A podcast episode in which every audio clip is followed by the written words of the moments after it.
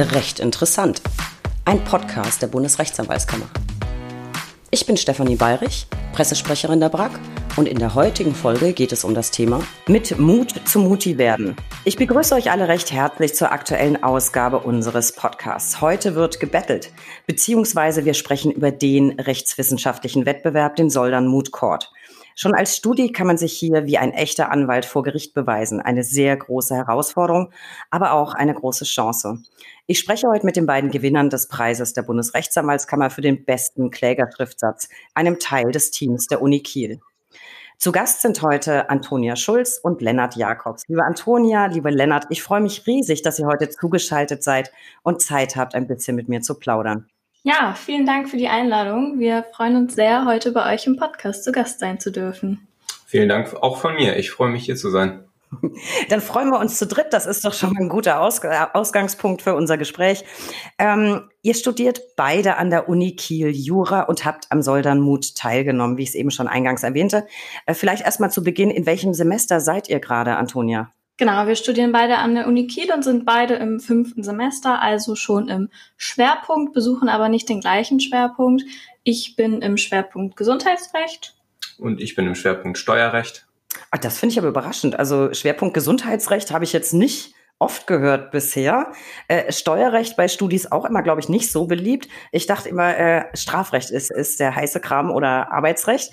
Äh, sehr, sehr spannend. Äh, wie kommst du zu, Antonia? Wieso Gesundheitsrecht? Äh, ja, Gesundheitsrecht finde ich besonders spannend, weil es so ein interdisziplinäres Rechtsgebiet ist. Man hat ähm, sowohl öffentlich-rechtliche Anteile, man hat Gesundheitsstrafrecht als strafrechtliche Vorlesung, aber auch zivilrechtliche Vorlesungen. Und das finde ich einfach total spannend, dass man so den Querschnitt durch verschiedene Rechtsgebiete hat. Ja, finde ich auf jeden Fall auch interessant. Jetzt nur die Frage, hast du dich vor oder nach Corona dafür entschieden, ausgerechnet Gesundheitsrecht zu machen? tatsächlich habe ich da vorher schon mal das im Blick gehabt. Äh, wir sind ja, glaube ich, tatsächlich eine der wenigen Unis, die den Schwerpunkt überhaupt anbieten. Und ähm, ich habe mich aber ehrlich gesagt gar nicht so groß vorher mit meiner Schwerpunktwahl beschäftigt. Das habe ich jetzt erst im Sommer so richtig in Angriff genommen. Und dann war das auch so mehr oder weniger eine spontane Entscheidung. Ja, warum auch nicht? Spontan aus dem Bauch raus ist ja immer gar nicht verkehrt. Lennart, bei dir Steuerrecht mit Blick auf die Zukunft, damit du dann richtig Bescheid weißt, wenn du dich selbstständig machst oder auch, ja, deine Steuererklärung abgeben musst? Ja, bei mir ist die Wahl tatsächlich auf Steuerrecht gefallen. Dazu muss man sagen, dass der Schwerpunkt nicht Steuerrecht alleine ist, sondern der nennt sich Wirtschaftsrecht mit Ausrichtung auf Steuerrecht. Das heißt, das ist Wirtschaftsrecht mit eben einer recht großen steuerrechtlichen Komponente. Und es werden auch andere wirtschaftsrechtliche Schwerpunkte bei mir an der Uni angeboten, aber Steuerrecht fand ich eben am interessantesten von denen, die angeboten werden und durchaus auch in dem Hinblick darauf, dass das sicherlich von Vorteil ist, falls man sich mal selbstständig macht. Auf jeden Fall mit privatem Mehrwert, würde ich, würde ich mal sagen. Vielleicht noch einen Schritt zurück. Ich frage das immer gern bei allen, die Jura studieren oder Jura studiert haben. Warum habt ihr euch Jura ausgesucht? Antonia. Äh, ja, zu der Frage muss ich, glaube ich, ein bisschen ausholen. Ich bin etwas über Umwege zum Jurastudium gekommen.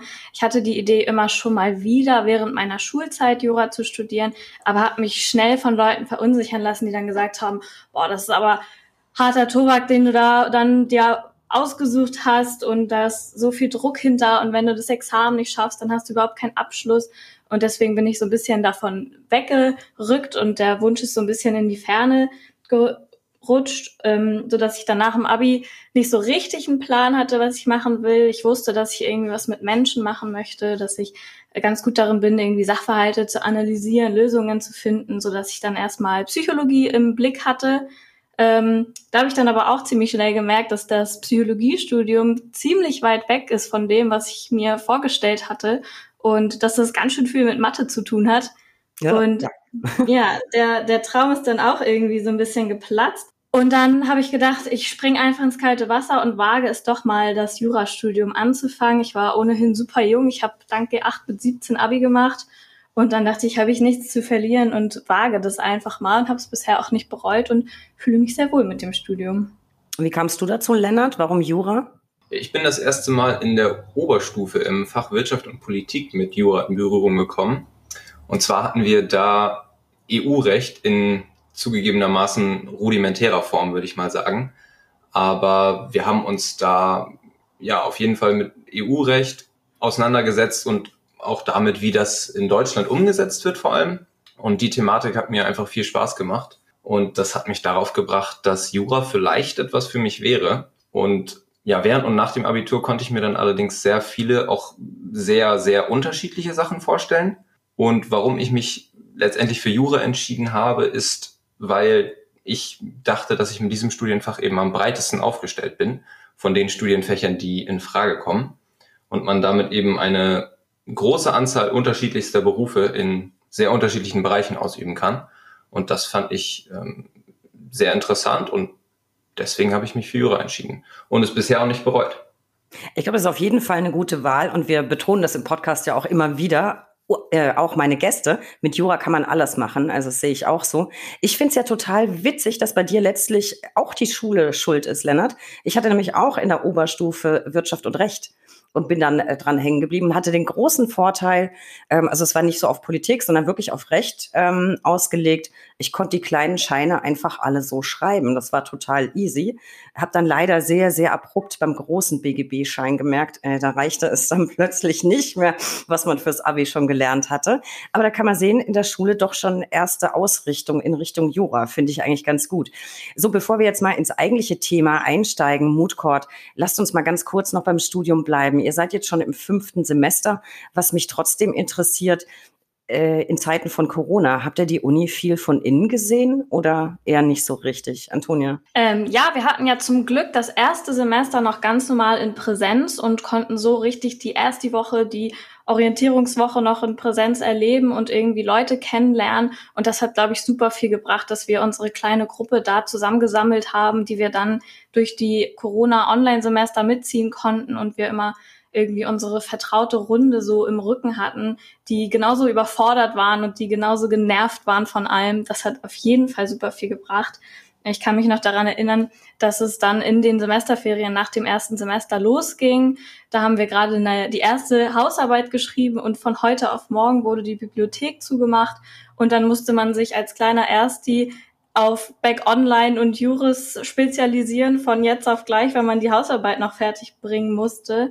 Hm, das hat man aber auch hinbekommen, auf jeden Fall. Und ich glaube, die Uni hat das auch irgendwie als Chance genutzt, äh, irgendwie in ihrer digitalen, in, in digitalen Inhalten weiterzukommen, was da zu machen für die Studis. Und deswegen würde ich sagen, war es ein riesengroßer Segen, dass wir das erste Semester noch in Präsenz erleben konnten und dann die weiteren dann ja leider online. Ich weiß auch noch, am Anfang hieß es immer, jetzt sind die ersten zwei Wochen online und dann hieß es wieder, ach, jetzt sind noch zwei Wochen online und es wurde am Anfang so peu à peu erweitert und irgendwann hieß es, das ganze Semester wird online sein und das hat sich so lang angehört und man dachte, boah, ein ganzes Online-Semester, Wahnsinn. Und jetzt anderthalb Jahre später ähm, haben wir immer noch fast nur Online-Lehre und hören höchstens mal eine neue Stimme, wenn jemand im Zoom-Meeting wieder vergisst, das Mikro stumm zu schalten. ja, das kann passieren. Dafür sind wir jetzt alle äh, auf 2.0, was Videopannen und so angeht. Ähm, ich finde ich finde das ganz spannend und ihr scheint tatsächlich Glück gehabt zu haben. Ich habe nämlich gerade mit der Bundesfachschaft ja auch eine Folge aufgezeichnet. Die engagieren sich ja auch sehr bei den Erstis, um die irgendwie den oder denen den, den Einstieg zu erleichtern. Und da gibt es tatsächlich ganz viele, die die Uni noch gar nicht von innen gesehen haben. Lennart, wie, kam, wie kamst du damit zurecht ähm, mit der Online-Lehre? Ich kam eigentlich ganz gut zurecht mit der Online-Lehre, muss ich sagen. Natürlich war es so, dass gewisse Sachen gefehlt haben, eben einfach der Austausch mit Studenten, neue Studenten kennenlernen auf dem Campus, das hat alles nicht stattgefunden. Aber wie Antonia ja auch schon gesagt hat, man hat im ersten Semester, wir hatten eben das Glück, dass wir das erste Semester noch in Präsenz hatten. Da haben wir sozusagen unsere Gruppe kennengelernt, mit der man dann auch, als es äh, alles online war, sich treffen konnte und lernen konnte und austauschen konnte. Und dadurch kam ich tatsächlich erstaunlich gut damit zurecht, muss ich sagen. Ja, also ich glaube, es war für uns alle eine Herausforderung, egal ob für Studenten oder im normalen Arbeitsleben. Vor allem hätte keiner gedacht, dass das alles so lang andauern wird. Und momentan äh, sieht es ja auch gerade wieder nicht so richtig danach aus, als wird demnächst alles besser. So, gehen wir mal ein bisschen weg von Corona, bleiben wir aber in der Uni. Ich habe natürlich für diese Folge meine Hausaufgaben gemacht und ein bisschen nachgeforscht, was euch Studis gerade so beschäftigt. Und da lief mir ein äh, Stichwort über den Weg, nämlich Hilfsmittelverfügung. Äh, für alle, die nicht wissen, worum sich da dreht, ähm, Hilfsmittelverfügung lässt oder legt fest, welche Hilfsmittel im Examen zugelassen sind und was ich in diesen oder was ich in den Gesetzesbüchern zum Beispiel markieren darf oder kommentieren darf. Ähm, bei mir war das damals so, ich durfte ganze Paragraphenketten in meinen Schönfelder, also heißt ja nicht mehr Schönfelder, Habersack. Äh, damals war es aber noch kein Habersack. Egal, ihr wisst, was ich meine. Durfte ich Paragraphenketten reinschreiben. Ich hatte ein Griffregister und es waren so, ich glaube, maximal, äh, ich weiß es nicht mehr, es ist so 100.000 Jahre her, zehn Paragraphen pro Seite oder so durfte man sich irgendwie rein kommentieren. Ich glaube, nach der neuen Verfügung bei euch ist das nicht mehr erlaubt, äh, Lennart. Was ist da genau passiert ähm, bei euch an der Uni, was euch jetzt trifft? Genau, also das Justizprüfungsamt in Schleswig-Holstein hat mit Wirkung zum 1. November 2021 die Hilfsmittelverfügung für das Staatsexamen eben insoweit geändert, dass keinerlei Markierungen in Gesetzestexten mehr enthalten sein dürfen. Das heißt, äh, weder Paragraphenhinweise noch Paragraphenketten noch Unterstreichungen und so weiter. Das darf alles nicht mehr im dann jetzt Habersack enthalten sein. Und wie man sich vielleicht denken kann, bin ich kein großer Fan dieser Neuregelung. Als Begründung wurde vom Justizprüfungsamt da angeführt, dass eine Vergleichbarkeit mit anderen Bundesländern hergestellt werden soll. Aber also meines Wissens hat nur Nordrhein-Westfalen eine gleiche Regelung. Ich glaube, fast jedes andere Bundesland lässt zumindest in gewisser Weise irgendwelche Markierungen zu. Und eine weitere Begründung war dann zu viel Verwaltungsaufwand das heißt, es besteht zu viel Verwaltungsaufwand darin, die Gesetzestexte zu kontrollieren auf eben die Markierung, also dass da eben nichts äh, Unerlaubtes drin ist und dass dieser Verwaltungsaufwand oder die, diese Begründung dann jetzt auf dem Rücken der Studierenden ausgetragen wird, finde ich persönlich falsch. Also ich verstehe, verstehe jetzt ehrlich gesagt die Begründung schon gar nicht. Ähm, was für einen Prüfungs- oder Verwaltungsaufwand habe ich denn? Also ich, wie gesagt, ich kann nur äh, auf mein Examen äh, verweisen. Äh, da wurden die Bücher jetzt vorher nicht kontrolliert. Und ich müsste ja die Bücher auch daraufhin kontrollieren, ob nicht irgendwas reingeschrieben wird, was sowieso nicht erlaubt ist. Also ich verstehe jetzt den, den Verwaltungsaufwand nicht. Ich kann mir ja ganze Schemata rein, äh, rein kommentieren, wenn ich will. Die sind ja auch nicht erlaubt, muss, müsste dann ja auch geprüft werden. Ähm, Antonia, jetzt mal, euch trifft's ja noch nicht unmittelbar sofort. Ihr habt ja noch ein bisschen Zeit. Ähm, Gab es da eine Umsetzungsfrist oder ähnliches? Weil ich stelle mir jetzt vor, wenn ich jetzt relativ kurz vorm Examen bin, ich habe ja meine Bücher gekauft, ich habe alles kommentiert, ich habe mir die Register reingeklebt. Was mache ich jetzt damit? Das kriege ich ja gar nicht alles wieder rausradiert. Eben, uns trifft es auf jeden Fall nur mittelbar, aber genau ein großer Punkt, den wir auch kritisieren, ist eben, dass es überhaupt keine Übergangsfrist gab. Die äh, Verfügung ist, glaube ich, Ende Juli, wenn ich es richtig weiß, gekommen oder August. Also die Uni hat davon Ende September erfahren.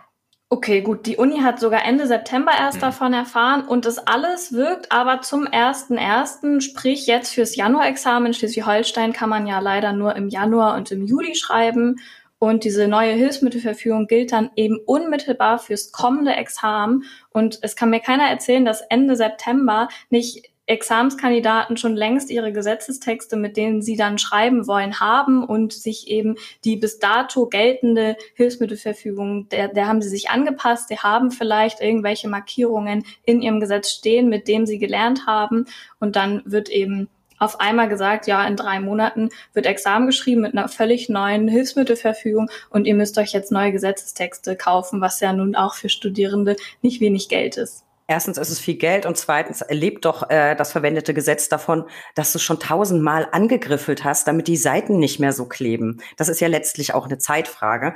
Ähm, ja, ich finde ich finde das ehrlich gesagt, ich bin froh, dass mich das nicht trifft. Ich finde es auch von der Vergleichbarkeit her so ein bisschen unfair für alle, die beim letzten Durchgang geschrieben haben, äh, die das noch verwenden durften. Und ich verstehe auch den, den Ansatz nicht, im, im Beruf kannst du doch auch dir da Paragraphenketten reinkommentieren. Also was soll das? Und alleine pa Paragraphenkette äh, hilft dir noch nicht dabei, den Fall zu lösen. Lassen wir das, weil sonst rege ich mich auf. Und außerdem haben wir heute noch ein ganz anderes Thema. Soldernmut, da wollte ich unbedingt mit euch drüber sprechen. Erstmal herzlichen Glückwunsch zu eurer tollen Leistung. Äh, ich war in diesem Jahr ja auch dabei als äh, Jurorin und ich hatte wirklich Spaß an den Verhandlungen. Ich war beeindruckt wirklich von der durch die Bank sehr, sehr hohen Qualität. Und vielleicht erstmal für alle zum Einstieg, die gar nicht wissen, wovon wir jetzt reden. Äh, Antonia, erzähl doch mal kurz, was ist der Soldan Mood Court? Ja, vielen Dank für die Glückwünsche erstmal. Äh, der Soldan Mood Court ist, wie der Name es eigentlich schon verrät, ein Mood Court, der von der Hans-Soldan Stiftung organisiert und ausgetragen wird und bei dem Teams von allen möglichen Universitäten aus ganz Deutschland eben gegeneinander antreten. Es wird eben jedes Jahr eine zusammengestellte Akte ausgegeben, aus der sich dann ein gewisser Sachverhalt ergibt. Das ist jedes Jahr was anderes. Und ich glaube, thematisch ist es jedes Jahr aber so, dass es auf jeden Fall einen zivilrechtlichen Schwerpunkt gibt. Ähm, es gibt aber auch immer irgendwelche zivilprozessrechtlichen Probleme, die noch in dem, in, in der Akte versteckt sind und um die sich gekümmert werden muss. Und ähm, auch aktuelle Themen aus dem anwaltlichen Berufsrecht werden da irgendwie immer mit, mit, mit in einem Sachverhalt angelegt was natürlich dann eine komplett neue Materie ist, mit der man sich beschäftigt. Also ich würde sagen, gerade die prozessrechtlichen Fragen zum einen und natürlich das anwaltliche Berufsrecht ist für uns Studierende eine völlig, ein völlig neues Rechtsgebiet, ähm, wo man sich überhaupt nicht mit auskennt. Aber es macht total Spaß, sich damit zu beschäftigen und man merkt, wie viel man schon weiß und wie viel man schon kann, wenn man doch plötzlich auch mit komplett fremden Normen umgehen kann, wenn man die versteht und wenn man irgendwie sein Wissen anwenden kann. Und das ist absolut motivierend. Also ich fand es auch extrem spannend, weil das viele Themen sind, mit denen man eigentlich frühestens im Referendariat in Berührung kommt, wenn überhaupt. Und ich muss ehrlich sagen, ich fand, die haben sich dieses Jahr mit dem Fall wieder richtig, richtig Mühe gegeben. Also es gab eine virtuelle Akte, die konnte ich mir vorher auch angucken. Hat ja sogar ein Video produziert. Äh, und äh, so viel sei verraten, jeder, der gute Kontakte zur Uni Hannover hat, wird auf den Fotos in der Akte die ein oder andere Person vielleicht erkannt haben. Deswegen an dieser Stelle äh, ganz liebe Grüße an Nadja und Lisa. Ich habe euch natürlich natürlich sofort erkannt auf den Fotos. Äh, und natürlich an Christian Wolf auch liebe Grüße, der das Ganze als Professor wissenschaftlich betreut hat. Und für alle, die sich für Christian Wolf interessieren, mal in unsere Folge 20 reinhören, der, Vol äh, der Wolf, die Wissenschaft der Whisky. Er war nämlich auch schon zu Gast, unbedingt der Lauschbefehl. Äh, Lennart, vielleicht für die Zuhörer, worum genau hat sich denn der Fall in diesem Jahr gedreht? Ja, ich versuche es kurz zu halten. Es ist gar nicht so einfach. Ich könnte natürlich ewig darüber erzählen. Aber in aller Kürze ging es darum, dass eine Anwaltskanzlei eine Werbeagentur damit beauftragt hat, eine Werbekampagne für sie zu gestalten. Und in dieser Werbekampagne beinhaltet war auch die Überarbeitung der Website der Kanzlei. Die Umsetzung dieser Kampagne erfolgte jetzt nun aber nicht ganz so, wie sich die Anwaltskanzlei das vorgestellt hat. Äh, wobei die Anwaltskanzlei insbesondere der Meinung war, dass die Kampagne berufsrechtswidrig sei.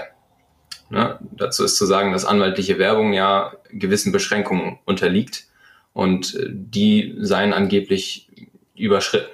Äh, die Anwaltskanzlei sei, war dann jetzt der Meinung, dass die Kampagne so auch überhaupt nicht zu gebrauchen ist, weil sie eben berufsrechtswidrig ist und wollte die Entlohnung für die Kampagne so lange nicht zahlen, bis die Werbeagentur nacherfüllt hat. Die Werbeagentur hingegen war aber natürlich der Meinung, alles richtig gemacht zu haben und mit ihrer Kampagne absolut berufsrechtskonform gehandelt zu haben, weshalb sie die Kanzlei schließlich auch auf die Zahlung des Honorars verklagt hat. Na, auf jeden Fall, ich habe mir ja alles angeguckt. Die Fotos waren schon so ein bisschen Gangster-Style. Ne? Ähm, auf jeden Fall sehr unterhaltsam für mich als äh, Mitglied der Jury. Ähm, Antonia, kurz und knapp, was sprach aus deiner Sicht für die eine, was für die andere Seite? Wir wollen natürlich jetzt nicht den ganzen Fall aufrollen, aber damit alle, die zuhören, so ein bisschen eine Idee haben, äh, worauf es ankam und womit ihr euch befassen musstet. Ja, kurz und knapp ist natürlich auch an dieser Stelle schwer. Es gibt auf jeden Fall immer, und das äh, kann ich auch sagen, ähm, in der Fallakte genug Hinweise und Argumente für beide Seiten. Also es werden einer auf jeden Fall nicht die Argumente ausgehen für egal welche Seite. Ähm, am Ende würde ich sagen, für die Klägerseite, ähm, also auch die Seite, die Lennart und ich in den mündlichen Verhandlungen vertreten haben, sprach eindeutig, dass eben vertraglich ausgeschlossen worden ist, dass die Werbekampagne rechtlich überprüft wird. An der Stelle haben Lennart und ich dann auch immer das Thema aufgemacht zu sagen, das hier ist ja eine Werbeagentur und die ist überhaupt gar nicht dazu befugt, Rechtsdienstleistungen vorzunehmen nach Rechtsdienstleistungsgesetz. Also wäre das ja überhaupt gar nicht möglich gewesen und auch überhaupt nicht rechtens gewesen. Und genau das hätte man, glaube ich, aber genauso gut für die beklagten Seite argumentieren können, indem man eben sagt, dass hier liegt überhaupt keine Rechtsdienstleistung vor, die mh, geschuldet gewesen wäre. Und letztendlich spricht natürlich auch für die beklagten Seite, dass man, dass sie nicht für eine Werbekampagne bezahlen muss, die überhaupt, also die massiv gegen berufsrechtliche Norm verstößt und überhaupt nicht online bleiben darf und der auch äh, nicht zuletzt wegen einer missbilligenden Belehrung der Rechtsanwaltskammer deaktiviert werden musste. Also das, glaube ich, hast du sehr, sehr gut zusammengefasst. Ich fand ähm, tatsächlich die Akte auch für beide Seiten relativ ausgewogen. Also ich glaube, man konnte für beide Seiten wirklich, wirklich gut was draus machen. Und äh, das Tolle war, ich habe mich zwar mit befasst, aber natürlich nicht äh, rechtlich bis zum Ende durchgeprüft und war ja auch in mehreren Verhandlungen dabei. Und es war tatsächlich so, dass man alle fünf Minuten jetzt nur vom Zuhören sich hätte umentscheiden können, also aus Richtersicht. Ähm, ich fand es auf jeden Fall sehr, sehr spannend man merkt jetzt schon, es ging den Verhandlungen jede Menge Arbeit bei euch voraus. Äh, jetzt mal so die berechtigte Frage an euch beide. Warum habt ihr entschieden, da überhaupt mitzumachen, statt jetzt zum Beispiel den Sommer zu genießen? Ähm, ja, also ich glaube zuallererstes zu sagen, dass uns allen gar nicht so ganz klar war, wie viel Arbeit das doch werden würde. Also man hat es ja immer schon mal gehört, dass so ein Moodcode oft mal unterschätzt wird und wir dachten, wir gehen da schon mit einer ganz gesunden Einstellung ran, wie viel Arbeit man da macht, aber wir haben uns auch noch bei weitem geirrt und haben da sehr viel mehr dran gesessen, als wir ursprünglich vielleicht dachten. Und das hatte eben auch dazu geführt, dass wir uns alle relativ viel für nebenbei vorgenommen haben. Also wir haben alle, glaube ich, ein Praktikum oder sogar mehrere Praktika nebenbei gemacht. Wir haben alle noch einen Nebenjob. Wir haben alle noch eine große Übung geschrieben. Und dann war tatsächlich zeitweise wirklich gar keine Zeit mehr für irgendwas anderes, für irgendwas anderes außer das Studium. Ähm, das würde ich vielleicht den Mutis, den zukünftigen Mutis raten, sich dann nur ein Praktikum nebenbei zu suchen statt zwei oder noch einen Nebenjob und noch hier und da. Aber ansonsten glaube ich, ist es schon machbar, das ähm, so zu machen, dass man auch noch ein bisschen den Sommer genießen kann. Also es ist auf jeden Fall viel Arbeit. Ich will es nicht verschönigen, aber ähm, am Ende kann man das schon auch so timen, dass man noch ein bisschen Semesterferien genießen kann. Also ich fand Timetable sah ja jetzt relativ übersichtlich aus. Also bis wann man sich bewerben muss, bis wann man was abgeben muss. Ähm, wenn man aber dabei war, kann man schon erahnen, dass da wirklich viel Arbeit drin steckt und dass es nicht so schnell abgehandelt ist, wie sich es eben in der Tabelle so liest. Lennart, wie viel Arbeit habt ihr in den Schriftsatz ungefähr gesteckt? Kannst du das noch abschätzen? Wie lange sitzt man an so einem Gewinnerschriftsatz? Ja, Antonia hatte es ja schon im Prinzip so ein bisschen angesprochen, dass wir eben viel nebenbei zu tun hatten und wir dementsprechend auch sehr lange an dem Schriftsatz gesessen haben, weil wir nie die Zeit hatten, da jetzt ein paar Tage jeden Tag acht Stunden dran zu arbeiten. Also wir saßen tatsächlich die, die ganze Zeit daran. Ich glaube, Fallausgabe war der erste siebte und abgeben musste man den Schriftsatz dann Anfang August am 5.8., glaube ich. Die ganze Arbeit haben wir nicht alleine gemacht, sondern haben das zu viert mit unseren anderen beiden Teamkollegen gemacht. Liebe Grüße an Janis und Dominik an dieser Stelle. Und wir haben das letztendlich so gestaltet, dass wir am Anfang der Klageschriftsatzphase noch recht entspannt an, an, den, an der Klageschrift gearbeitet haben. Das heißt, es war gerne mal verbunden mit einem Kochabend oder wir haben mal eine Stunde was gemacht und dann vielleicht auch eine halbe Stunde Pause gemacht und mal über andere Themen geredet. Ähm, an, gegen Ende hin wurde es dann immer knapper und am letzten Tag haben wir wirklich auch bis zu den letzten Minuten an dem Schriftsatz gearbeitet und äh, an den Formatierungen gearbeitet, weil das nicht ja, ganz so klappen wollte, wie wir uns das vorgestellt haben. Hm, aber wie gesagt, dass wir jeden Tag an dem Schriftsatz gearbeitet haben, lag eben daran, dass wir viel nebenbei zu tun hatten. Also ich habe zum Beispiel zwei Praktika gemacht diesen Sommer.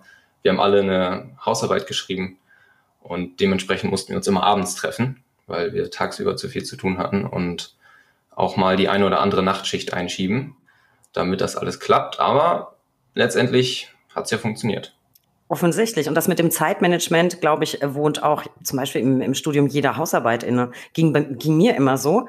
Äh, immer so Fallausgabe und dann so, oh Gott, ich habe noch ewig Zeit. Und das daraus wird dann wahnsinnig schnell shit, shit, shit.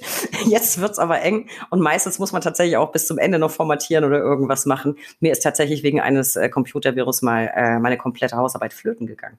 Äh, das war auch nicht schön, zumal es die Examenshausarbeit war. Ähm, oh nein. Ja, das passiert. Dann muss man das äh, wirklich in drei Tagen, habe ich es aus dem Kopf wieder geschrieben. Und ich glaube, es war gut so, weil alles, was unwichtig war, hatte ich vergessen. Es war aber keine schöne Zeit. So, Schriftsatz haben wir abgehakt. Äh, dann ging es ja weiter mit den mündlichen Verhandlungen. Die mussten dieses Jahr ja leider auch gestreamt werden, Corona-bedingt. Äh, für mich in der Jury war es ehrlich gesagt ganz cool, weil so konnte man natürlich schick im Jackett, äh, aber mit Jogginghose. Ähm, wie war das für euch? War das irgendwie komisch, ähm, das dann per Videokonferenz zu machen? Und erzählt mal so ein bisschen zur Gemütslage. Wart ihr vorher sehr aufgeregt? Konntet ihr in der Nacht vorher schlafen? Äh, wie lief so ab? Äh, ja, wir hätten uns natürlich auch sehr über Verhandlungen in Präsenz in äh, Hannover sind die sonst immer gefreut. Es recht, nachdem wir den Pre-Mood Court an der Bucerius Law School in Präsenz mitmachen durften. Äh, da haben wir natürlich so ein bisschen Blut geleckt und hätten richtig Lust gehabt, dann alle ähm, Mitteilnehmer nochmal wiederzusehen. Und man hatte sich da ja schon so ein bisschen kennengelernt und irgendwie seine Leute gefunden. Das geht dann ja total schnell in der Regel. Äh, da hätten wir auf jeden Fall Lust gehabt, das nochmal in Präsenz die richtigen Verhandlungen durchzuführen und Gebühren zu feiern danach. Äh, nichtsdestotrotz hat die Uni Hannover, die das dann organisiert, alles super gut umgesetzt und hat super gute Alternativen gefunden, um auch online dann irgendwie so einen Kochabend durchzuführen oder äh, eine Liveband über Zoom hatten sie und eine, so, eine, so einen Jahrmarkt haben sie organisiert mit Karaoke und so. Also die haben echt sich alle Mühe gegeben und haben das, glaube ich, echt ganz gut ausgleichen können. Mm, aufgeregt waren wir natürlich. Am schlimmsten war es bei mir, aber kurz vorher, so die drei Minuten vor der mündlichen Verhandlung, die waren wirklich nervenaufreibend, aber die Nacht vorher ging. Ich habe zum Beispiel äh, zumindest gut geschlafen. Und dann würde ich natürlich gerne noch wissen, habt ihr beide Parts vorbereitet, also Klägerinnen und Beklagte? Habt ihr euch das irgendwie aufgeteilt? Wie habt ihr das so gemacht? Äh, da haben wir es so gemacht und ich glaube, so machen das die meisten Teams, dass man sich nach der Schriftsatzphase aufteilt äh, im Team eben in zwei Klägervertreter und zwei Beklagtenvertreter. Also ähm, Lennart und ich haben in den mündlichen Verhandlungen die Klägerseite übernommen und Janis und Dominik eben die Beklagtenseite. Und bei den beiden Seiten sind wir dann auch bis zum Schluss geblieben, also auch in den Viertelfinalrunden. Da wird dann gelost ähm, welche Seite eben antreten muss. Wir sind dabei geblieben. Das haben andere Teams aber, glaube ich, auch anders gemacht. Das weiß ich jetzt nicht genau. Was war für euch persönlich schwieriger oder kniffliger? Ähm, der Schriftsatz oder die Verhandlung? Was habt ihr persönlich als anspruchsvoller empfunden? Es hat sich natürlich dann euer Team quasi für die Verhandlungen automatisch nochmal um zwei Leute äh, verringert. Was war für dich schwieriger? Ich würde sagen, dass ich persönlich, und ich glaube, da spreche ich auch fürs Team, die Schriftsätze als anspruchsvoller empfunden habe, weil man dort seine ganzen Argumente eben noch finden musste und alles in sinnvollen Aufbau einbauen musste. Man musste den Urteilsstil lernen, den konnten wir vorher noch nicht so richtig. Und wir haben, ich habe es schon erwähnt vorher, ähm, wir haben nebenbei eine große Übung geschrieben. Da wird ein anderer Stil benutzt, der Gutachtenstil, und wir mussten dann immer so hin und her switchen. Das war auch nicht so optimal. Ähm, und dazu musste man den Sachverhalt nochmal komplett verinnerlichen. Man musste nach Stolperfallen in der Fallakte suchen. Und wir haben tatsächlich auch regelmäßig an unserem Schriftsatz gezweifelt und wirklich lange überlegt, wenn wir an irgendeiner Stelle so gar nicht weiterkamen, wie wir das jetzt irgendwie weiterführen oder weiter aufbauen. Und in den Verhandlungen musste man das Aufgeschriebene dann ja nur noch in Anführungszeichen rüberbringen. Das ist vielleicht auch nicht ganz einfach, aber man hatte das irgendwann einfach verinnerlicht. Und man kannte seinen Schriftsatz irgendwann so gut und wir hatten ja total viele Probeverhandlungen, dass man irgendwann einfach auf fast alles gefasst war in den Verhandlungen. Und genau, also wie Toni schon erwähnt hat, war man da natürlich deutlich aufgeregter als bei den Schriftsätzen. Aber anspruchsvoller habe ich die ähm, Schriftsätze empfunden, ja. Echt, das finde ich super überraschend. Mit der Antwort habe ich jetzt wirklich nicht gerechnet. Ich dachte mir, ähm, weil man gerade im Studium total geprägt ist auf schriftliches Arbeiten. Da ist ja nicht so viel mit mündlich und ähm, Vortragen und so. Hätte ich gedacht, das, das läuft ein bisschen anders. Ähm, ich habe durch die, ich habe mehrere Verhandlungen gesehen und fand es tatsächlich sehr unterschiedlich auch, wie die Richter agiert haben. Also da war durchaus die ein oder andere Verhandlung dabei, wodurch äh, eine verhandlungsleitende Maßnahme man gleich mal auf einen, ja, auf einen anderen Trichter gebracht wurde. Finde ich sehr spannend. Ging es dir auch so, Antonia? Fandst du auch ähm, schriftlich anspruchsvoller? Äh, ich fand tatsächlich, glaube ich, auch die Schriftsatzphase anspruchsvoller beziehungsweise irgendwie herausfordernder, weil die große Herausforderung in den mündlichen Verhandlungen war für mich zumindest die Spontanität. Du hattest es auch angesprochen mit den Richtern, die haben es immer unterschiedlich gemacht. Man weiß nie, was kommt, man weiß nie, was für Fragen stellen die Richter ein, man weiß nie, was bringt die Gegenseite einem entgegen. Und ähm, man muss einfach super spontan sein und man muss teilweise sich super kreative Antworten schnell überlegen und die einfach verkaufen. Und das ist am Anfang total schwer. Aber je mehr Probepleadings man macht, desto besser wird man und man, es macht immer mehr Spaß und man wird immer sicherer irgendwie und man traut sich immer mehr und man wird einfach immer selbstbewusster auch in seinem Auftreten und man hat einfach so einen stetigen Fortschritt, den man sieht. Man wird, man wird einfach immer besser, das Feedback wird immer besser und es macht immer mehr Spaß. Und das ist genau das, was in den Schriftsatzphasen eben gefehlt hat. Ne? Man, man schreibt und schreibt und schreibt und man weiß überhaupt nicht, ob das richtig ist, ob das falsch ist, ob das gut ist oder nicht, bis die Bewertung kommt. Weil klar hat man auch Coaches und auch mitunter irgendwie andere Leute, die da nochmal drüber lesen, aber niemand hat sich so intensiv mit der Fallakte beschäftigt, wie wir es getan haben. Und deswegen sind wir am Ende natürlich die Verantwortlichen und die den Stolperfallen, wie Leonard es gesagt hat, auffallen müssen. Und mm, deswegen fand ich auch die mündlichen Verhandlungen in, in der Hinsicht ein bisschen schöner, weil man irgendwie diesen Fortschritt gehabt hat und gesehen hat. Und das hat man in den Schriftsatzphasen eben überhaupt nicht. Ja, äh, wie gesagt, finde ich, finde ich sehr überraschend, aber so kann man sich täuschen. Ich hätte einfach gedacht, dass eben gerade das, was du sagst, dass man so ganz spontan reagieren muss. Äh, als Anwalt muss man das tagtäglich. Da ist das irgendwann nichts Neues, aber so im Studium hätte mich das ähm, äh, sehr beansprucht, glaube ich. Und ich hätte es begrüßt, wenn man einfach so im Team dann äh, schriftlich in Ruhe drauf rumdenken kann. Jeder liefert was, liefert was zu. Ähm, wobei ich immer schon eher der mündliche Typ war. Also ich mache das immer ganz gerne. Äh, sehr, sehr spannend. Würdet ihr in der Rückschau sagen, die ganze Arbeit, ich meine, klar, ihr habt jetzt einen Schriftsatz gewonnen, aber Arbeit hat sich wirklich gelohnt. Würdet ihr es nochmal machen mit dem Wissen von heute, wie viel Arbeit es ist? Lennart? Ja, auf jeden Fall.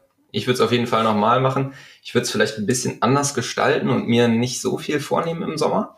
Aber grundsätzlich würde ich auf jeden Fall den Moodcode nochmal machen. Einfach die Eindrücke, die man bekommt und das Wissen, das man gesammelt hat, waren die ganze Arbeit auf jeden Fall wert. Man lernt sehr viel über sich selbst und macht auch viele Erfahrungen, die man im Jurastudium sonst, glaube ich, nicht machen kann. Ähm, und das ja, hat sich auf jeden Fall einfach gelohnt. Und auch der soziale Aspekt ist überraschenderweise, muss ich sagen, nicht zu kurz gekommen, obwohl das Ganze ja bis auf den Premood äh, an der Bucerius Law School online stattfand.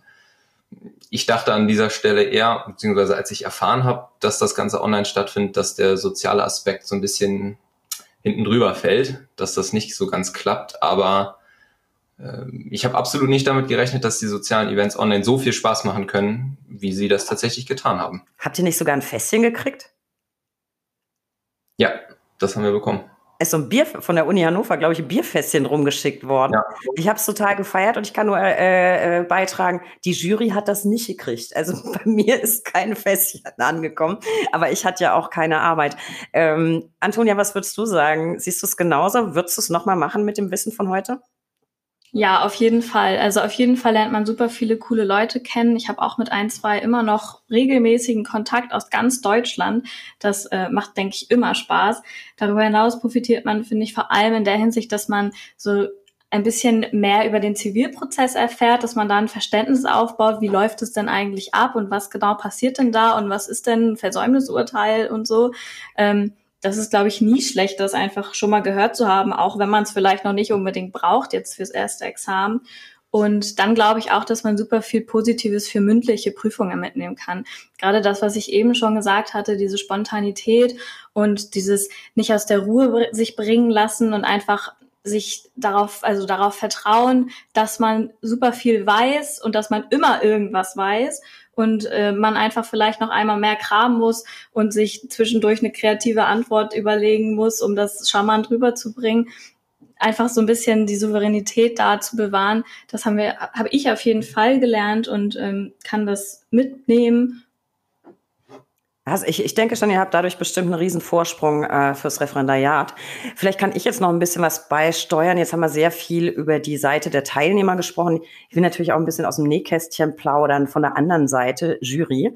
Ähm, ich muss ganz ehrlich sagen, ich hatte in jeder Runde wirklich tolle Kollegen an meiner Seite. Ich wusste ja auch nicht, was da auf mich zukommt. Ich war das erste Mal dabei.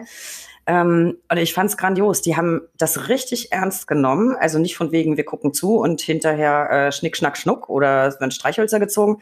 Die haben sich wirklich alle super viel Notizen gemacht, ganz lang ähm, beraten und also wirklich den Job sehr, sehr ernst genommen. Da wurde gerungen im, im Backoffice sozusagen für und wieder diskutiert. Und in den meisten Fällen war es wirklich, wirklich knapp. Also zu den Juroren könnt ihr jetzt wahrscheinlich nicht unmittelbar was sagen, weil ihr da ja nicht dabei wart. Das war ja alles geheim. Aber was sagt ihr so zu den, zu den Richtern? Wart ihr mit den Richtern in euren Verhandlungen richtig zufrieden? Was habt ihr von den anderen so gehört? Ja, ich denke, wir konnten sehr zufrieden sein. Ähm, wir haben ja leider noch nicht unsere Bewertungen, aber auch so können wir wahrscheinlich zu den Juroren nicht allzu viel sagen. Ähm, bei den Richtern ist es so, dass man, finde ich, allen angemerkt hat, dass die da echt Bock drauf haben und dass sie da sich gerne die Zeit neben ihrem ähm, beruflichen Alltag nehmen, um Nachwuchs zu fördern und irgendwie zu unterstützen. Ich meine, diese haben sich da ja auch ein, zwei Tage hingesetzt und ich weiß nicht, ich glaube teilweise vier, fünf Verhandlungen gemacht. Hm, das ist sicherlich nicht selbstverständlich. Äh, ich fand es gut, dass die Richter das immer irgendwie auf ihre Art und Weise gemacht haben. Also kein Richter hat es gemacht wie der andere. Mhm. Mm, ich persönlich fand es immer ein bisschen angenehmer, wenn sie das so gemacht haben, wie es wahrscheinlich in der Praxis gerade nicht läuft und das so ein bisschen haben laufen lassen und die Mutis haben erzählen lassen und ähm, eben das so ein bisschen aus ihren Händen gegeben haben, die, die Verhandlungsführung und das vielleicht auch so, dass die Mutis sich mal gegenseitig unterbrechen müssen oder so. Natürlich in einem angemessenen Rahmen und nicht bei jedem zweiten Satz irgendwie reinreden oder so. Aber wenn man das einfach so ein bisschen, ja, hat laufen lassen, das fand ich immer ganz gut. Andererseits gab es auch Richter, die das dann doch sehr in ihre Hand genommen haben, die äh, Verhandlungsführung. Und auch das war nicht schlecht so. Und das ist auch das, was ich eben schon gesagt hatte mit ähm, dem, dass man einfach nie weiß, was auf einen zukommt und man sich da anpassen muss und man ja, sich darauf nicht vorbereiten kann, sondern da einfach spontan und flexibel bleiben muss. Und ich glaube, bei, bei jeder Verhandlungsführung haben wir irgendwie was mitgenommen. Und deswegen ist es total gut, dass jeder das auf seine Art und Weise machen kann. Also die Richter, die ich gesehen habe, fand ich auch alle ganz unterschiedlich. Was ich den Knaller fand, ich glaube, einer wollte es so ein bisschen auflockern, die Aufregung nehmen. Der hatte einen virtuellen Hintergrund. Der saß im Raumschiff und hatte Chewbacca neben sich. Ich, war, ich war ganz kurz irritiert und habe gleich nochmal gecheckt, ob ich im richtigen Raum bin, weil ich ja einen Einsatz, ich weiß gar nicht, hatte ich da einen Einsatz oder habe ich da nur zugeguckt? Also ich habe mir ganz viel angeschaut. Äh, fand ich auch ganz lustig. Äh, aber ansonsten alles absolut realitätsgetreu. Äh, aber eben mit Chewbacca nebendran fand ich irgendwie auch so ganz putzig. Ähm, Lennart, du hast eben schon ein paar Tipps gegeben jetzt für mögliche künftige Mutis. Also ein bisschen weniger vornehmen im Sommer weil man wirklich viel Zeit braucht. Gibt es noch irgendwas, äh, worauf man sich einstellen muss, was es zu beachten gibt? Habt ihr noch so ein paar Tipps für alle, die sich jetzt denken, ach, das klingt cool, ich will das auch machen? Ich glaube, mein Haupttipp wäre, da habe ich einfach aus den Fehlern von uns gelernt, dass man früh anfängt mit der Schriftsatzarbeit. Also, dass man wirklich sobald der die Fallakte draußen ist, wir haben das im Prinzip zwar gemacht, aber wie gesagt, wir haben es am, am Anfang ein bisschen locker gestaltet, dass man wirklich da schon richtig reinhaut und äh, die Fallakte durcharbeitet und dann vielleicht lieber hinterher noch so ein bisschen äh, das Ganze entspannter angeht. Weil diese, diese Hektik zum Ende, die war nicht gerade angenehm. Und dann zu den mündlichen Verhandlungen, was mir total geholfen hat, ist üben. Also man hat ja die anderen beiden Teamkollegen, die ja dann die andere Seite vertreten. Also man hat ja einmal Kläger und Beklagte und man kann ja gegen, gegen seine Teamkollegen antreten. Und äh, Verhandlungen üben und das freie Sprechen üben und das Argumentieren üben. Und dass man das wirklich regelmäßig oft macht, das ist, glaube ich, wichtig und das hilft einem extrem in den mündlichen Verhandlungen. Hast du noch ein paar ergänzende Tipps, Antonia? Nee, ich kann Lennart auch nur zustimmen und es ist auch total spannend. Ähm, wir haben nämlich am Anfang gedacht, was sollen wir hier 20 Probepleadings in unserem Team machen, weil wir kennen ja den, Klage äh, den, den Schriftsatz von dem anderen Team und wir wissen, was die sagen. Aber es ist wirklich so, dass jede Verhandlung anders ist. Es läuft immer in eine andere Richtung. Man bringt immer neue Sachen irgendwie. Also es ist keine Verhandlung wie die nächste. 20, deswegen, Nee, so viele haben wir nicht gemacht, aber es waren schon einige auch. Also ich ich weiß es gar nicht genau, wie viele Probepleadings wir jetzt am Ende hatten, auch mit dem Pre-Mood und so. Da würde ich auf jeden Fall hinfahren. Also das als Tipp für die Mutis. Ähm, auf jeden Fall den Pre-Mood mitnehmen. Ich meine, wir hatten natürlich auch die komfortable Lage, aus Kiel zu kommen und wir mussten dann nur nach Hamburg fahren. Aber es waren auch, ich glaube, auch Erlangen war da schon beim Pre-Mood und da sind echt Leute von weit angereist und ich glaube nicht, dass die das bereut haben. Das hat super viel gebracht. Und ja, genau, ich würde wie vorhin schon gesagt, einfach sagen, nehmt euch nur ein Praktikum für nebenbei und vielleicht auch eine Hausarbeit, aber das reicht dann auch und nicht noch ein Praktikum und noch beim Nebenjob die Stunden aufstocken und ja, ich genau, das würde ich auf jeden Fall sagen. Dann, dann hatten wir es ein bisschen entspannter, als wir es vielleicht dann zeitweise echt hatten. Aber das sind auch ein paar wirklich gute, handfeste Tipps. Nicht zu viel vornehmen, frühzeitig anfangen, auch im eigenen Team immer und immer wieder üben, weil jede Übung eben anders laufen kann.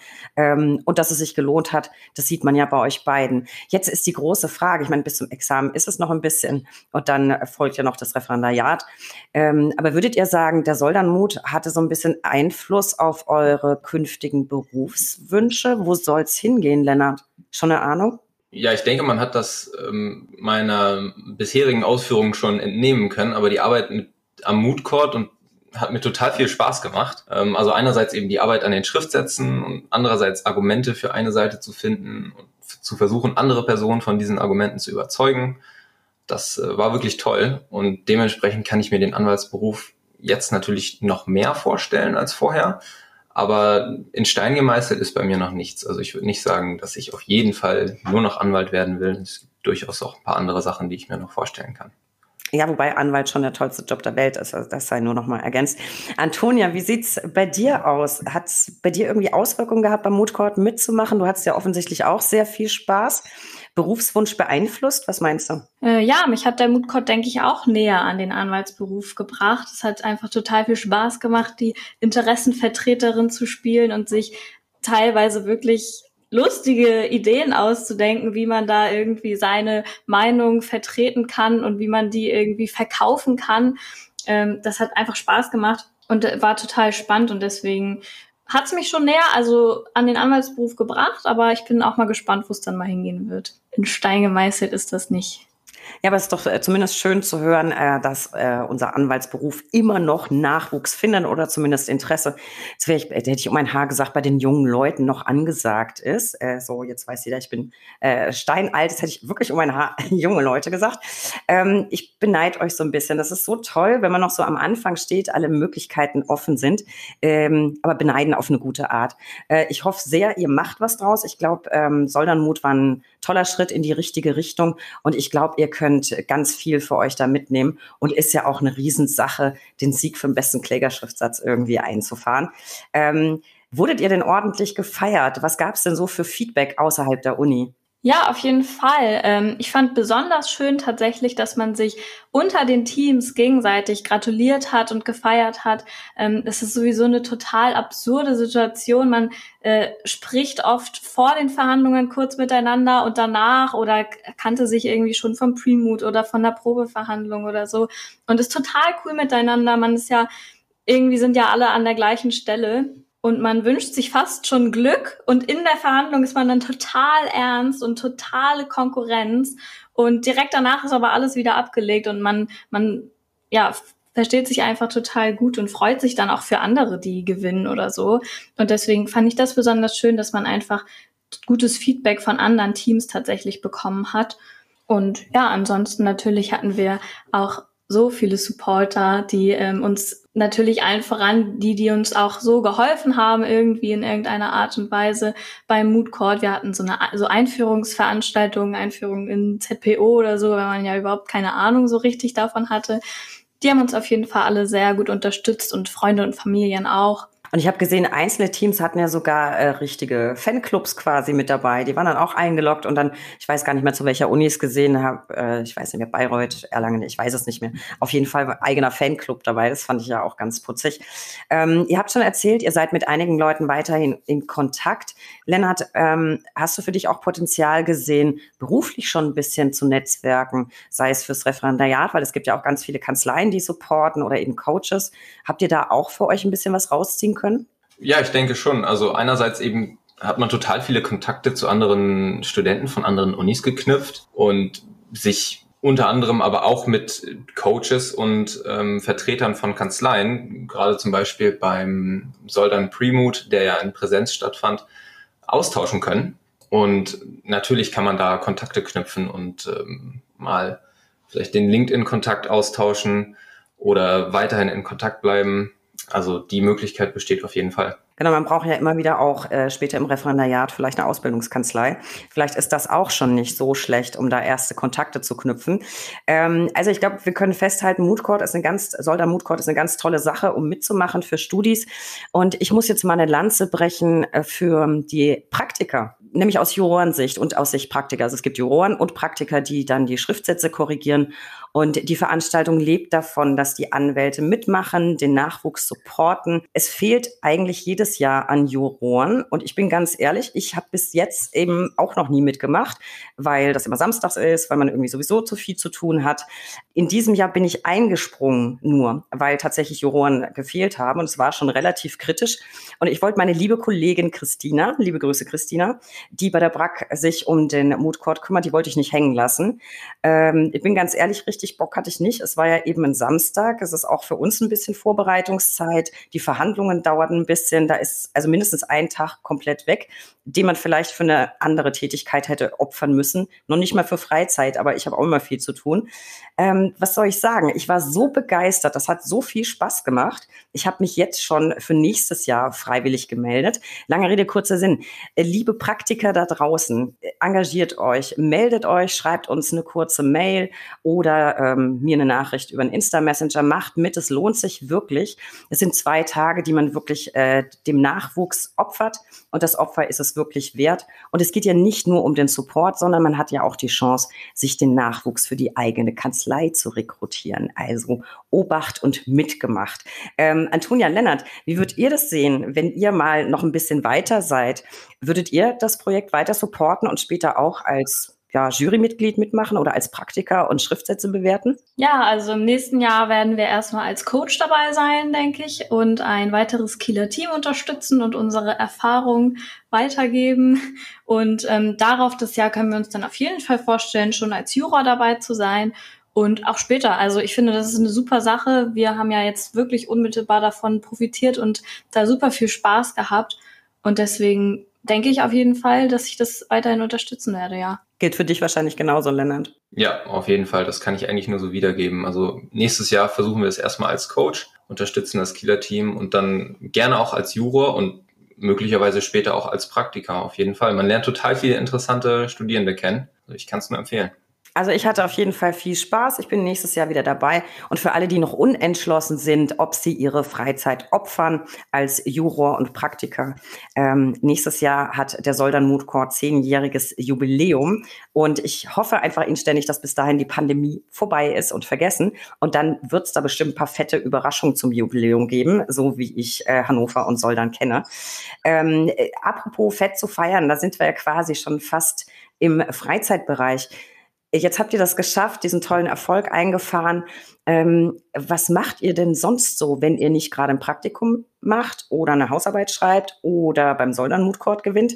Ähm, wie belohnt euch jetzt für diese viele Arbeit äh, freizeitmäßig? Lennart? Ja, ich bin tatsächlich erstmal in den Urlaub gefahren und habe eine Woche lang überhaupt nichts mit Jura gemacht. Also weder ein Buch aufgeschlagen noch daran gedacht. Ich hatte ja einen recht juralastigen Sommer und tatsächlich ist es aber auch so, dass jetzt das Studium ja schon weitergeht. Also zwischen Ende des Mood Courts und Anfang des Semesters hatten wir hier in Kiel, glaube ich, eine Woche, soweit ich weiß.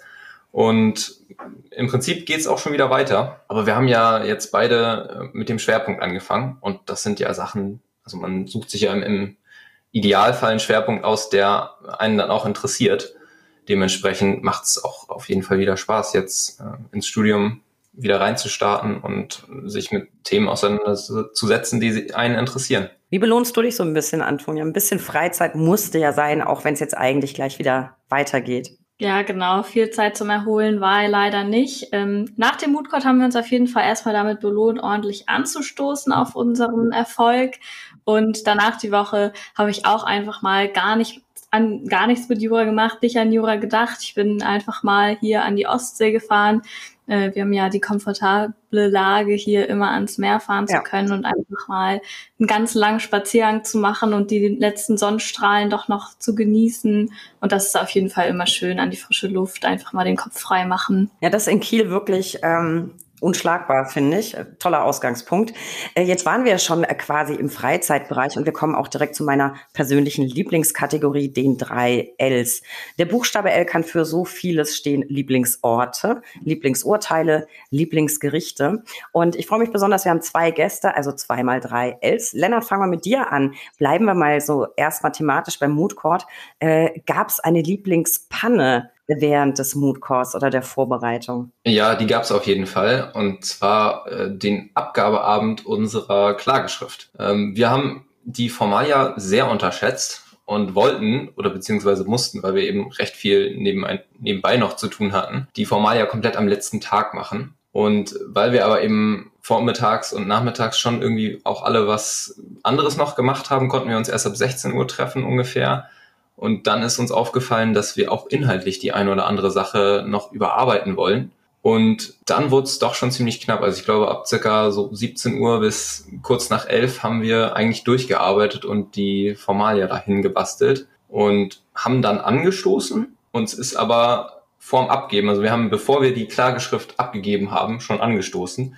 Und hm. circa fünf Minuten später ist uns aufgefallen, dass wir noch immer einen ziemlich großen Formatierungsfehler drin haben, der sich auch nicht so leicht äh, beheben lässt. Und dann ist unsere Stimmung ziemlich schnell in den Keller gefallen, obwohl sie vorher so gut war. Und äh, wir haben da wirklich dann die letzten Minuten sehr konzentriert noch dran gearbeitet und die Klageschrift dann, glaube ich, so fünf oder vier Minuten vor zwölf abgegeben. Aber es hat geklappt am Ende.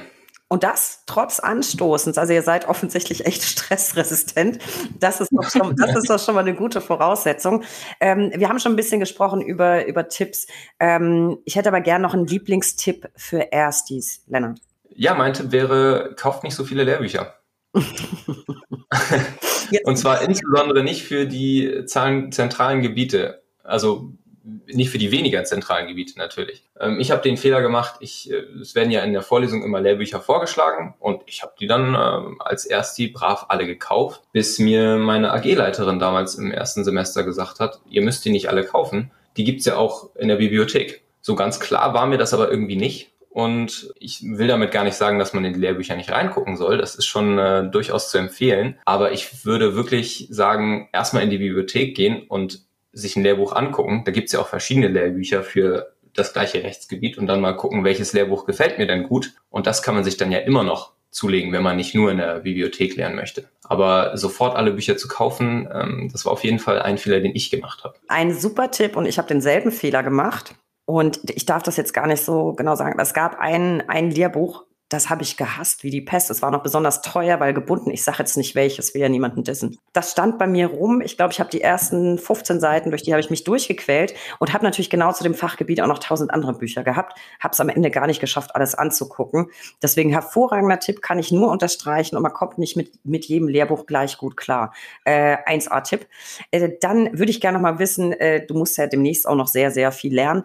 Dein Lieblingsstart in einen produktiven Lerntag? Ich gehe morgens tatsächlich ähm, am liebsten direkt zum Sport, bevor ich irgendwie juristische Inhalte konsumiere, äh, sage ich mal. Also ich stehe gerne so also super früh nicht auf, aber ich würde sagen vielleicht so um sieben, halb acht und gehe dann eigentlich sofort zum Sport. Also entweder gehe ich eine Runde laufen oder ich gehe ins Fitnessstudio und danach bin ich immer total wach und habe einen klaren Kopf und fühle mich total bereit, äh, dann zu lernen. Ähm, und was aber auch auf jeden Fall dazugehört zu einem äh, guten Start in den Tag, ist eine Tasse Kaffee bei mir. Also das äh, ist mir auch immer recht wichtig. Ich glaube, ohne kann man gar nicht existieren. Was ich mir aber notiere, das finde ich derart positiv, habe ich noch nie gehört, dass ein Student ähm, statt Lernen sagt, bevor ich juristische Inhalte konsumiere.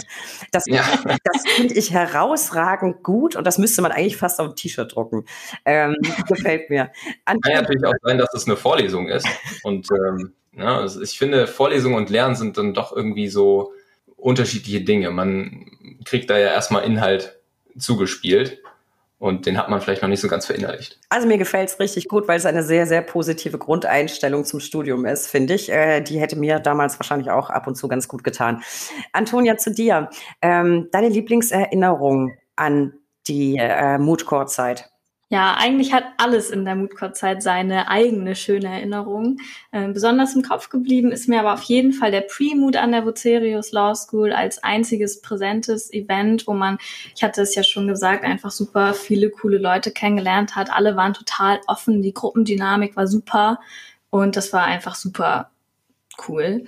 Ähm, und darüber hinaus dann auch natürlich der Moment, als wir erfahren haben, dass wir den Preis gewonnen haben. Äh, man muss nämlich dazu sagen, dass wir überhaupt nicht damit gerechnet hatten, also wirklich gar nicht. Und wir saßen auf dem Sofa und hatten das noch so, ich will schon was sagen, sporadisch nebenbei laufen, weil wir das eigentlich schon abgeschrieben hatten.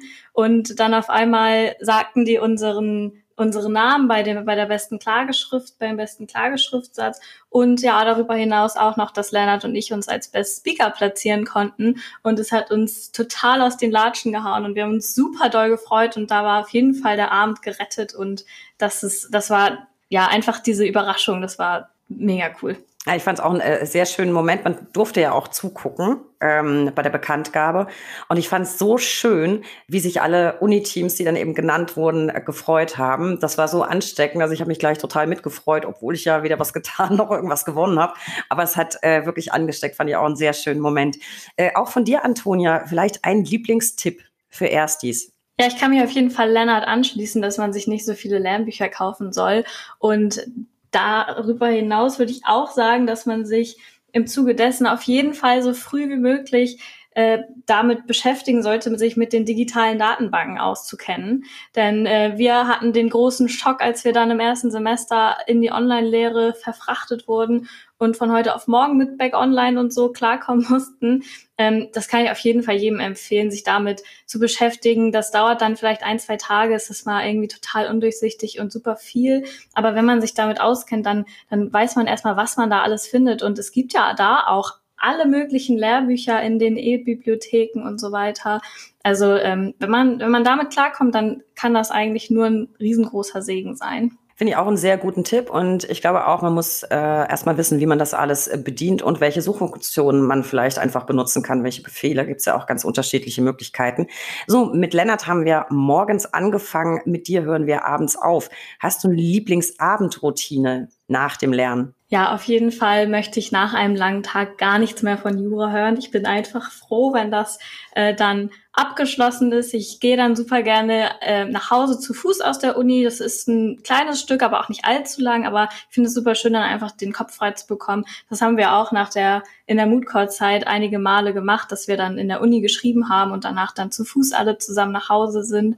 Ähm, und dann koche ich super gerne einfach mit Freunden zusammen oder alleine oder lies noch ein schönes Buch, was nicht juristisch ist und beende so gerne meinen Tag. Ich glaube, das sind, das sind zwei wichtige, äh, wichtige Routinen. Morgens nicht gleich anfangen und abends mit was anderem aufhören. Ich glaube, das ist immer sehr wichtig. Lieber Antonia, lieber Lennart, äh, das waren sehr spannende Einblicke für mich, zumal ich ja nur die andere Seite kannte und so ein bisschen, ja, vom Reingucken in die Verhandlung. Ich bin ganz ehrlich, Hut ab. Habe wirklich viel Respekt vor dem, was ihr geschafft habt. Ich hätte wahrscheinlich damals echt die Hosen voll gehabt, gerade vor den Verhandlungen und dann, ja, diesen Schriftsatz äh, zu wuppen. Ähm, und was mich ganz besonders freut, das Siegerteam mit dem besten Klägerschriftsatz wird ja im Frühjahr von der BRAC nach Berlin eingeladen. Äh, ich hoffe, das kann dann alles wie geplant stattfinden und ich hoffe auch, wir treffen uns dann mal persönlich. Ähm, persönlich möchte ich auch meine Zuhörer noch kurz auf was hinweisen. Für tagesaktuelle Infos besucht gerne www.brack.de. Bitte abonniert diesen Podcast. Wir freuen uns über jeden neuen Zuhörer und folgt uns auf Instagram unter recht unterstrich interessant. Und für die heutige Folge besonders wichtig, unbedingt einen Blick in die Show Notes werfen. Da habe ich ein bisschen was zusammengestellt zum Mood Court, auch zum Mood Court auf Instagram und auch nochmal die Folge mit äh, Professor Wolf von der Uni Hannover. Äh, lieber Antonia, lieber Lennart, ich wünsche euch weiterhin ganz, ganz viel Erfolg im Studium.